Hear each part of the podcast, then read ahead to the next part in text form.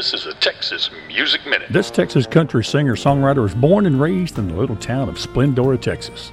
He said he became interested in music when he discovered girls and weed, but the death of his mother in 2018 is when he decided to really pursue music and recorded his first song at the age of 20, which he says no one will ever hear. Since that time, he's gone on to record several great Texas country songs, including Monsters, Wasted Thing, Closure, Peaks and Valleys, and his first Texas Internet Radio chart number one single, Back to Texas. He is Jeff Canada. Gotta find my way back to Texas. Try to make all my wrongs right. Hop in a so beat up Chevy.